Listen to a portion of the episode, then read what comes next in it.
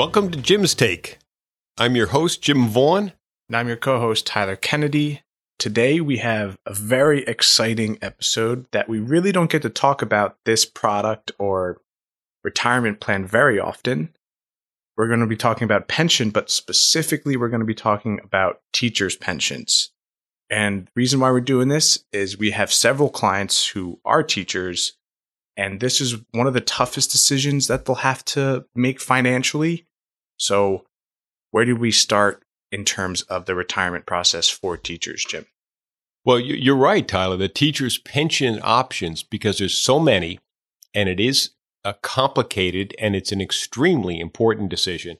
The teachers have to think about it, have to plan for it well in advance. But we'll get into some more details about that later because when the teachers when it's time for a teacher to start doing retirement planning, they really have to start like everybody else. They have to determine what are their current expenses, you know, how much how much do they need every month to maintain their standard of living? Uh, a number that can be difficult to determine. Then they have to determine when they're going to retire. They may know the answer to that. They may have a vague sense, and that's common. You don't quite know when you're ready to go, but you do have to start thinking about it so that you're not, so that it doesn't come too quickly. So you have to think about when and how much. And from that, we can help them determine how much money they'll need. And then we can start working on evaluating the pension benefits. The, the, the pension benefits for a teacher are an enormous part of their compensation package. Uh, typically, a teacher also is receiving health benefits, and the pension and health benefits can be worth as much as their regular pay that they're receiving right now. So it's a very big deal. The teachers have many options. They're all different and they're all irrevocable. Yeah, I think the reason we start with the plan is to sort of help them put numbers on all these things and also sort of give them guide of where they could go or help it'll help them down the road in terms of retirement and then in addition having the financial plan will sort of we sort of see it as a roadmap to picking the right pension option it's a roadmap to the right pension option and and at the end of the day all of our retirement income planning is based on one fundamental choice, and that is that either our clients are going to run out of money in retirement or they're going to grow their money in retirement. So the clients have to know, have a reasonable sense, I guess you never really know, but have a reasonable sense that they are retiring and will have enough. Pension plan is one item, an important item in the equation. Social Security is a second decision in the equation. And if the client is coming up short after we analyze pension and Social Security, and by the way, coming up short might be current income, but we also have to consider inflation. Then we have to have a discussion with the client about additional savings. And at work, there's 403B plans that have to be analyzed, and the client may have to participate, or a decision might be made to save the money personally. A decision might be made to pay down debt quicker. But these are all choices that, that we work through with our, our teacher clients. Well, I think the good news is you don't have to wait till you're about to retire to do this stuff. It's true. In fact, it's much better if you start five or even 10 years before retirement. And for a teacher, uh, they typically love their jobs they they really they really like teaching our kids. Besides that one little rascal, uh, that always that keeps their life uh, interesting. Uh, they need a challenge sometimes. There is that one little rascal. Teachers like their jobs, and so they they can they can look at it from a work point of view. In that, if I like my job, why should I consider retiring? And that's a good question. Why should they consider retiring if they like their job? and yet we still have to uh, do the financial planning, get ready in case their attitude changes. You know, people do just get tired of of doing what they're doing. Unfortunately, some of them get sick, but it's a good idea to do the planning, certainly five years in advance, maybe 10 years in advance, just to get a sense of, of where you're going and what your choices might be, because you don't have to decide 10 years ahead, five years ahead. You have to decide it's a fairly short period of time before you actually retire. Yes. I talk about the fairly short period of time, but teachers do have to apply and give notice. What what are those notice periods? What are those notice rules that a teacher has to give to the uh, board of ed in their town? It's between six and eight months prior to retirement that you apply for your pension benefits, and then you know that's basically you're giving them your notice essentially. Now, during this notice period, teacher decides that they want to put in their notice, and then three months go by and they have a great year and they want to come back. Can, can they do that? Can they unnotice? I believe you can unnotice if it's the last day of school. I don't know if you could. I don't know the, the, the deadline between cancellation, like where you've gone too far, but I believe you can push. I believe you can delay it. Yes, yes, because teachers do that. They they have they think about retiring. This is I just just from experience. They think about retiring, uh, they make up their minds they're going to retire, and then they have a great class. They're, if they're a coach, they have a great season and they get rejuvenated. It, it happens all the time. they get a second wind. We like second winds. We'll be right back after this.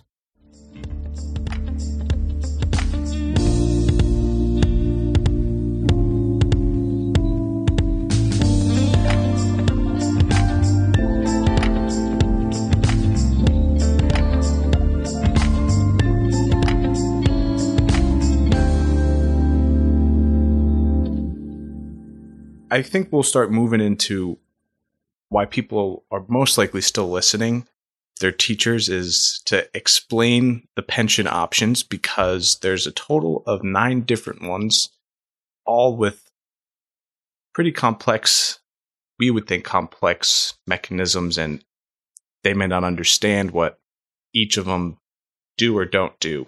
Yeah, Tyler, this is this is an area I know that you're only with us a few years, but this has become your area of expertise.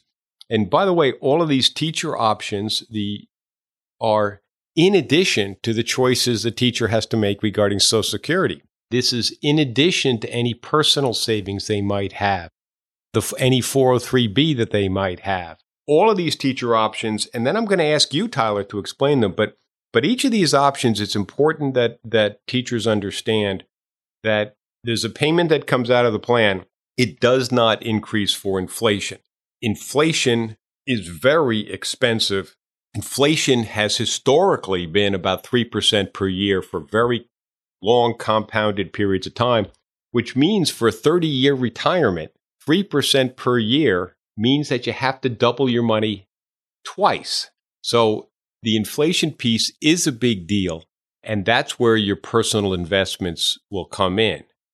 But before we get to that, Tyler, can you explain the nature of these different choices? And then we'll get to why a teacher might choose one or the other. The pension offers nine options total, and they don't increase, like you said, to inflation. It's just whatever the monthly benefit is it's locked in. The first one we're going to start with is called the maximum option, and that is the highest benefit option for the teacher. So the teacher is retiring, that is the maximum payout. The issue with the maximum payout we see is there is no beneficiary option. So if you have a spouse and the teacher unfortunately meets their great reward, there is no continuation of benefits. So that is a downside all the pension options are labeled with letters and numbers because that's how they do it. so there's options. They, they some are known by numbers and some are known by letters. Yes. Okay. I'm, I'm not sure Interesting. why. Yeah. All right. So we have option A, B, C, D, which I'm going to start with before we get even more confused. I'm not going to throw any numbers at anyone yet. This isn't algebra. So option A is essentially the smallest monthly number out of A, B, C, and D. The reason for that is it's very beneficial to the beneficiary. The teacher receives the monthly benefit. If they meet their great reward, their spouse or which whatever beneficiary they choose will receive the exact same amount. So it's 100% from the teacher to 100% of the full pension benefit to the beneficiary. So got it. We've seen that one be selected a lot because no one wants to see their spouse worse off. Option B is very similar to option A. It is the second smallest pension benefit amount, but the beneficiary receives 75% of the benefit. Then option C is second highest out of the alphabet options with the benefit of the beneficiary being 50%. Then option D is the highest benefit out of A, B, C, and D. And the beneficiary would only receive 25% of the pension benefits if the teacher passed. That is the first section. And what'll happen is in when reviewing your financial plan, it'll sort of tell you which way you're going to lean towards. We're not going to make any recommendations to which is our favorite. We're just going to give you the facts. And because it's definitely more based on your financial situation. Uh, Tyler, is there an option where there is a payment to the teacher and nothing to the beneficiary? That was the maximum option. Got it. So Got the it. maximum, they would receive the highest amount of their benefit, but there is no payment to the beneficiary if they pass. Good. Got it. I missed that. Between option A, B, C, and D, if your beneficiary passes before you, your your benefit becomes the maximum option. We're not we're going to get into some of the beneficiary rules later, right, Jim? Yes. So we're not going to jump into them now. I'm going to move on to numbers. We're switching to math. Okay. We're out of uh, language arts. okay. option one, two, and three are a little different because in option one, you are able to receive a lump sum, and then your monthly amount is determined based on your age and your beneficiary's age. This is kind of cool because you receive a monthly amount, but if you deplete your reserves, like if you outlive that amount, you will continue to receive benefits until you meet your great reward. If you pass before you use all of the reserves, then your beneficiary would continue to receive the monthly amount until the reserves are depleted. But this is one of the only options where you can pick different beneficiaries. You can have one or two. You could pick a charity and your spouse. So I thought that was really interesting on option one. Are you able to choose uh, children as beneficiaries in any of these programs? So we want to just jump into the, the rules of the beneficiaries? Sure. So it's different for the options. So option A and option two, you are restricted to pick a beneficiary that is within 10 years younger than you. That is the, the limit. So if you're 70, they can't be younger than 60. So if your spouse is 55, what happens? It'll allow you to pick a spouse at any point in time. It's Okay. just if it's non spouse. So Ah. if, if you wanted to pick a child, you wouldn't be able to. But you would be able to do it in option one. You could pick the child because it's the, the large cash because, reserves. because you've actually picked a lump sum as Yep. your total benefit. Yeah. Or at least limited what the pension plan is going to pay to you. Yeah. So that one you could pick child or charity or your spouse, or you could pick all three. It allows for multiple beneficiaries, unlike other ones. Option two and A do not allow for beneficiaries, uh, more than one beneficiary, and C and D. Sorry, they're quite complicated, so I I, I uh, apologize if that sounds a bit confusing to Well, anyone. Tyler, the, the pension administrator for the New Jersey pension will generate a report that has specific numbers for each of these options for a teacher. Is that correct? Yes, you can get these numbers run for you. It will be based upon your ability to put into the plan and how many years you'll put into the plan. The minimum vesting schedule is 10 years. So you have to be at least teacher full time for 10 years to qualify for the pension. So those are the minimum numbers. I'm going to bring it back to option two, if that's okay, Jim. Sure, sure. Option two is it's similar to option A. It is the smallest amount of the numbered options. The teacher would receive the smallest amount based on option one, two, and three, but the beneficiary would receive 100%. So would receive the same amount if the teacher were to pass. It's similar to option A in terms of it's really good for the beneficiary. Option three is higher than option two. With that in mind, the beneficiary would receive 75%. Then option four is very similar, higher than option two and three, and the beneficiary would receive 50%. So those are all the options that you have. And any questions there, Jim? I remember an option where if the beneficiary dies, the teacher gets a bump up to their to a higher rate.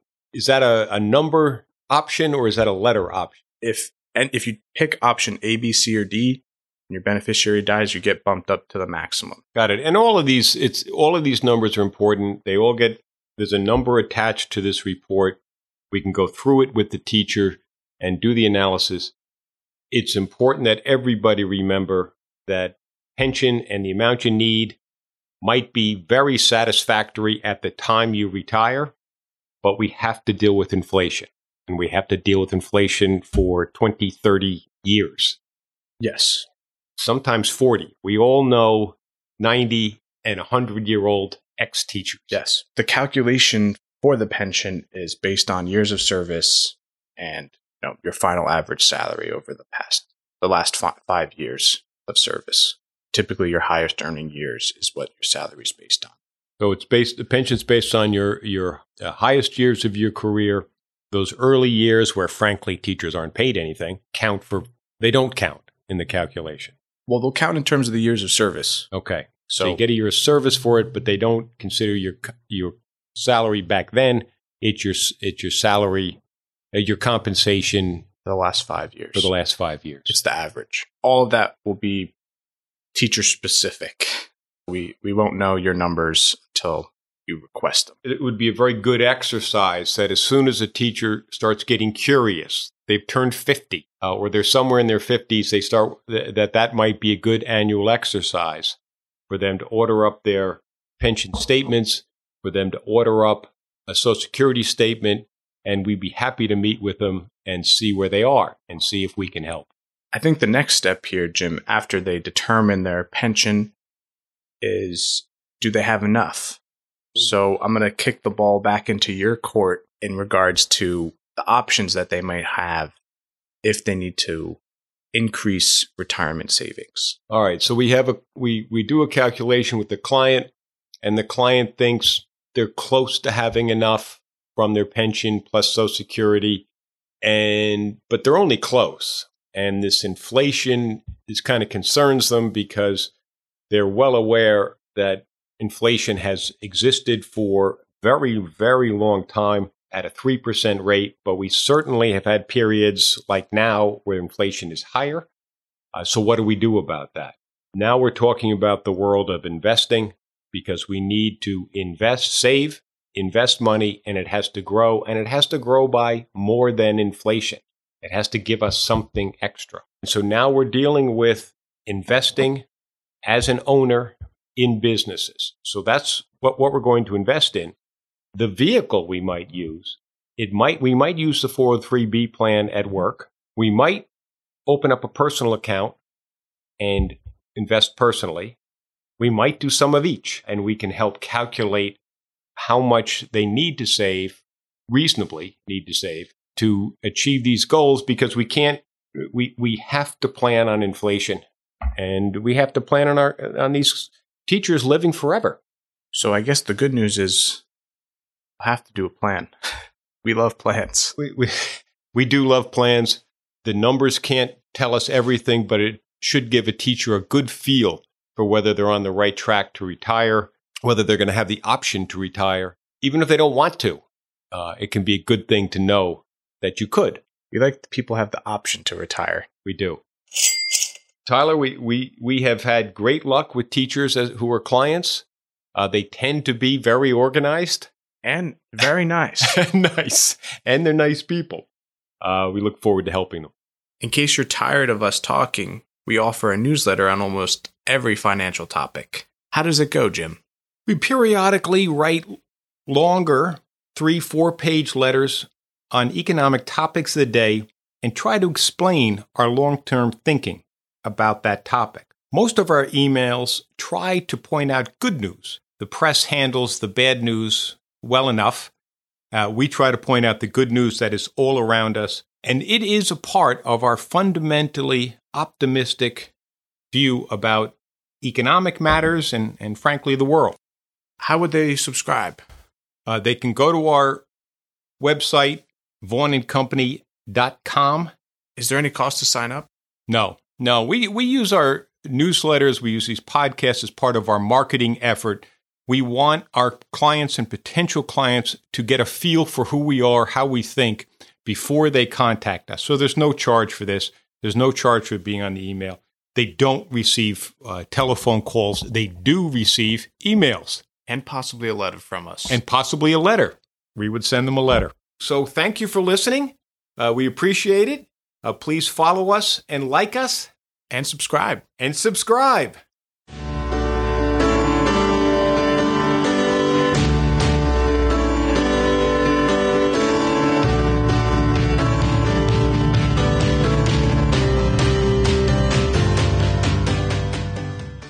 Vaughn & Co. Securities Inc. Disclaimer. It should not be assumed that your account holdings will correspond directly to any comparative indexes or any of our existing client accounts. Investment in foreign securities have additional risks, including the risk of adverse currency fluctuations. Please remember that different types of investments involve varying degrees of risk, and current and future results may be higher or lower than those shown. Figures shown are past results and are not predictive of results in future periods. Share prices and returns will vary, so investors may lose money. Investing for short periods of time make losses more likely, it should not be assumed that recommendations made in the future will be profitable or will equal past performance. For the Vaughn Dividend Growth Program, performance is based on accounts that was managed for the longest period of time, and results are illustrated from inception. All income, dividends, interest, and other earnings are reinvested. Performance based fees can only be utilized by individuals who meet the following qualifications a natural person who or a company that immediately after entering into the contract has at least $1 million under management of the investment advisor, or a natural person who or a company that the investment advisor entering into the contract and any person acting on his behalf reasonably believes immediately prior to entering into the contract has a net worth, together in the case of a natural person with the assets held jointly with a spouse, of more than $2.1 million at the time the contract is entered into. For the Vaughn Equity Asset Allocation Program, performance is based on an account that was among the earliest to use the program. Vaughn & Co. Securities Inc. believes that these results are representative. All income, dividends, interest, and other earnings are reinvested. There may be economic or market conditions that affect performance. Vaughn & Co. Securities Inc. buys concentrated positions for our portfolios, which may make our performance more volatile than that of broad market indexes, and our performance may diverge from an index, positively or negatively as a result. Investments are not FDIC insured, nor are the deposits of or guaranteed by a bank or other entity. Vaughn Asset Allocation Program and Vaughn Dividend Growth Accounts results are net of all fees, reflecting trading commissions, maintenance, custody, advisory, and performance fees, if any. It should not be assumed that the recommendation made in the future will be profitable or will equal past performance. Data and information contained in any chart used by Vaughn & Co. Securities Inc. has been supplied by sources we believe to be reliable, but is not guaranteed. Accounts held at Fidelity Investments are covered by SIPC.